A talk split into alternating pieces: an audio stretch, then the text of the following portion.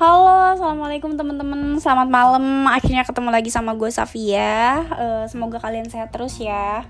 Nah, di sini akhirnya kita ketemu lagi ya di episode kali ini, dan kayaknya ini juga gue rajin banget ya dari kemarin gue ngepost post uh, podcast. Terus sekarang gue ngepost lagi karena emang gue lagi lagi pengen aja gitu. Maksudnya lagi kayaknya gue perlu nge-share ini deh kayak gitu. Tapi ini cuma ya kembali lagi sesuai judul Just My Opinion. Semoga kalian gak bosan ya gak dengar suara gue. Ya Allah, sekarang gue udah gak batuk kok. Berkat doa, insya Allah kalau ada yang ngadain ya. Tadinya gue pengen ngomong berkat doa dari kalian. Yaudah deh, gak usah panjang-panjang doanya. Eh doanya kan pembukaannya. Intinya semoga kalian sehat dan masih bisa. Anjing suara, eh ya Allah ngomong kasar, astagfirullahaladzim. Gak boleh, gak boleh, gak boleh. Maaf ya teman-teman, suara motor. Next gue pindah tempat tinggal, tidak akan ada suara motor yang mengganggu ya. So sekarang jadi gue mohon dimaklum aja dengan kondisinya yang seperti ini. Udah deh, udah kepanjangan pembukaannya ya udah deh. Kali ini gue pengen ngebahas tentang jangan apa-apa dipendam sendiri. Jadi kenapa gue pengen ngebahas ini? Jadi gue tuh kok tadi pagi apa ya? Tadi apa pagi apa kemarin? Aduh, suara motor kedengar nggak? Sedih banget. Yaudah lanjut lanjut. Gue nggak ingat ini gue kapan ngelihatnya. Jadi gue gue ngelihat teman gue itu uh, Hengki namanya, ada ngepost kata-kata dari TikTok. Kata-katanya tuh kayak gini, rasain sendiri, sembuhin sendiri, nggak usah nyusahin orang. Eh ulangin ulangin ulangin. Kata-katanya tuh kayak gini, rasain sendiri, sembuhin sendiri, nggak usah nyusahin orang. Kamu udah gede. Terus emoticon senyum. Terus temen gue tuh kayak ada nambahin caption, abis itu gila kayak gitu kan. Terus gue komen lah tuh. Ini bener nih, ini bener banget, gue setuju sama Lucky. Gue emang sangat-sangat membenarkan captionnya teman gue. Karena gini guys, pada dasarnya kita itu pada manly human. Ini gue kena racunnya Dania nih. Kita tuh cuma manusia biasa yang gak akan pernah mampu mendem, mendem semua masalah itu sendiri.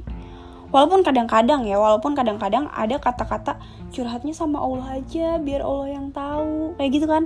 Tapi kan ada ada ada istilah juga kayak gini, hablum minallah, ada hablum minanas.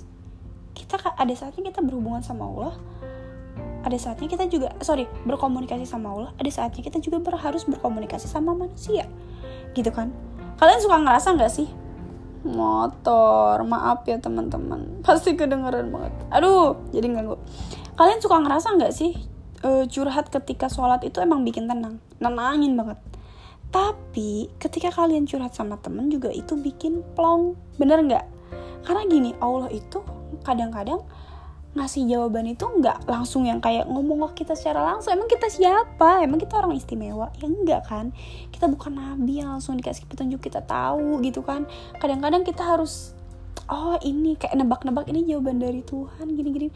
Enggak kan? Kadang tapi kan kalau misalkan secara dari manusia gitu kan, kadang-kadang kan ada solusi-solusi yang dikasih sama dia, yang malamnya kadang-kadang kita pikirin. Kadang-kadang itu juga mungkin Allah ngasih jawaban dari manusia ini gitu. Makanya di podcast sebelumnya gue yang kayak cerita, kalau misalkan kalian mau cerita, ceritalah ke orang yang kalian percaya. Kalian pasti punya kok orang-orang yang kayak gitu.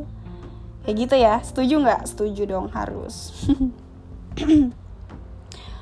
Ah motor, maaf ya temen. Ih gede banget. Lanjut. Jadi jangan semuanya apa-apa dipendam sendiri gitu. Karena ini tuh tentang mental health gitu teman-teman. Dan lama-lama kalau lu apa-apanya dipendam sendiri gitu kan, bukan cuma mental health lu aja yang keganggu gitu kan. Kayak stres. Stres juga kan bisa nyebar ke kesehatan fisik lu. Contohnya kayak perempuan deh. Misalnya kan lu misal uh, stres, itu gak bakalan ngeganggu banget ke menstruasi lu kan. Jadi kayak keganggu gitu, yang kayak misalkan seharian lu harus ganti pembalut berapa kali, lu cuma ganti sekali. Nah kan jadinya pembahasannya ke menstruasi kan, mohon maaf nih kalau misalkan ada pria-pria yang ngedengerin. Oke, next. Gitu kan. Jadi lu jadi sering sakit karena stres. Pokoknya stres itu bisa menyebabkan penyakit-penyakit apa tuh, apa aja tuh jadi muncul. Lu bakalan lebih sering sakit-sakitan gitu kan, dan lama-lama lu bakal pecah meledak gitu kan. Atau ada saatnya lu bakal ngerasa hancur sehancur-hancurnya, dan disitulah lu baru akan sadar lu gak akan sekuat itu gitu loh. Lu baru sadar, oh iya gue tuh gak sekuat itu loh. So gue juga, jadi gini, gue juga pernah denger uh, motor, mohon maaf deh. Jadi gue juga pernah denger kata-kata dari uh, Gita Savitri. Dia pernah ngomong gini, denial terhadap emosi kita sendiri itu ternyata gak sehat.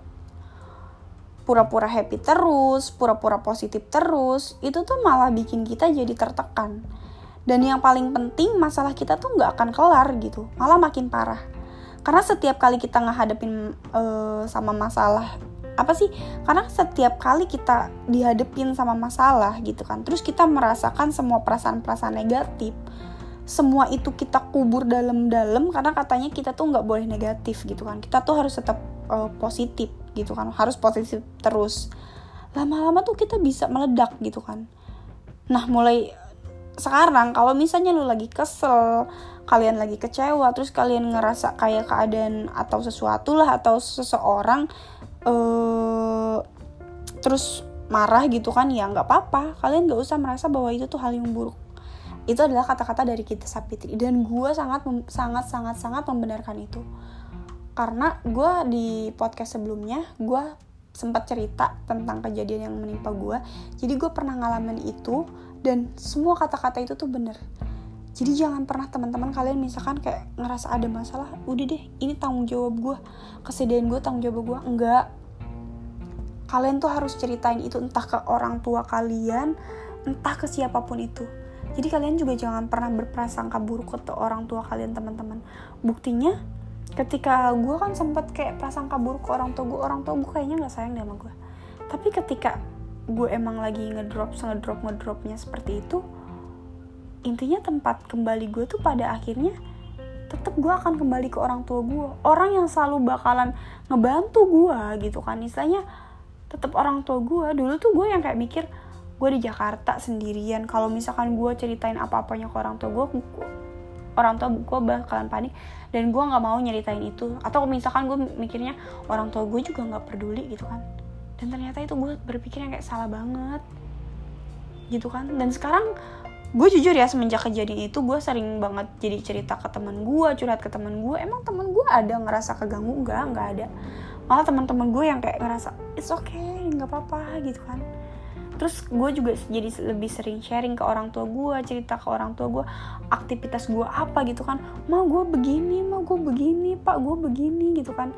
Emang dulu tuh gue sering banget yang kayak ngerasa kayaknya orang tua gue per, gak peduli. Karena kan setiap orang tua gue telepon itu ngomongnya kan gak pernah uh, lama kan. Nah itu emang penyebabnya diri gue sendiri, yang gue tuh dipengaruhi oleh perasaan-perasaan negatif gue sendiri. Tapi ternyata orang tua gue gak begitu kok. Istilahnya sekarang aja ketika istilahnya gue setelah gue mengalami banyak hal kemarin, orang tua gue tahu gitu kan. Setiap gue sekarang terny- uh, cerita semua masalah gue ke orang tua gue, mereka selalu siap sedia gitu kan, yang kayak lu punya gue, lu punya gue kayak gitu.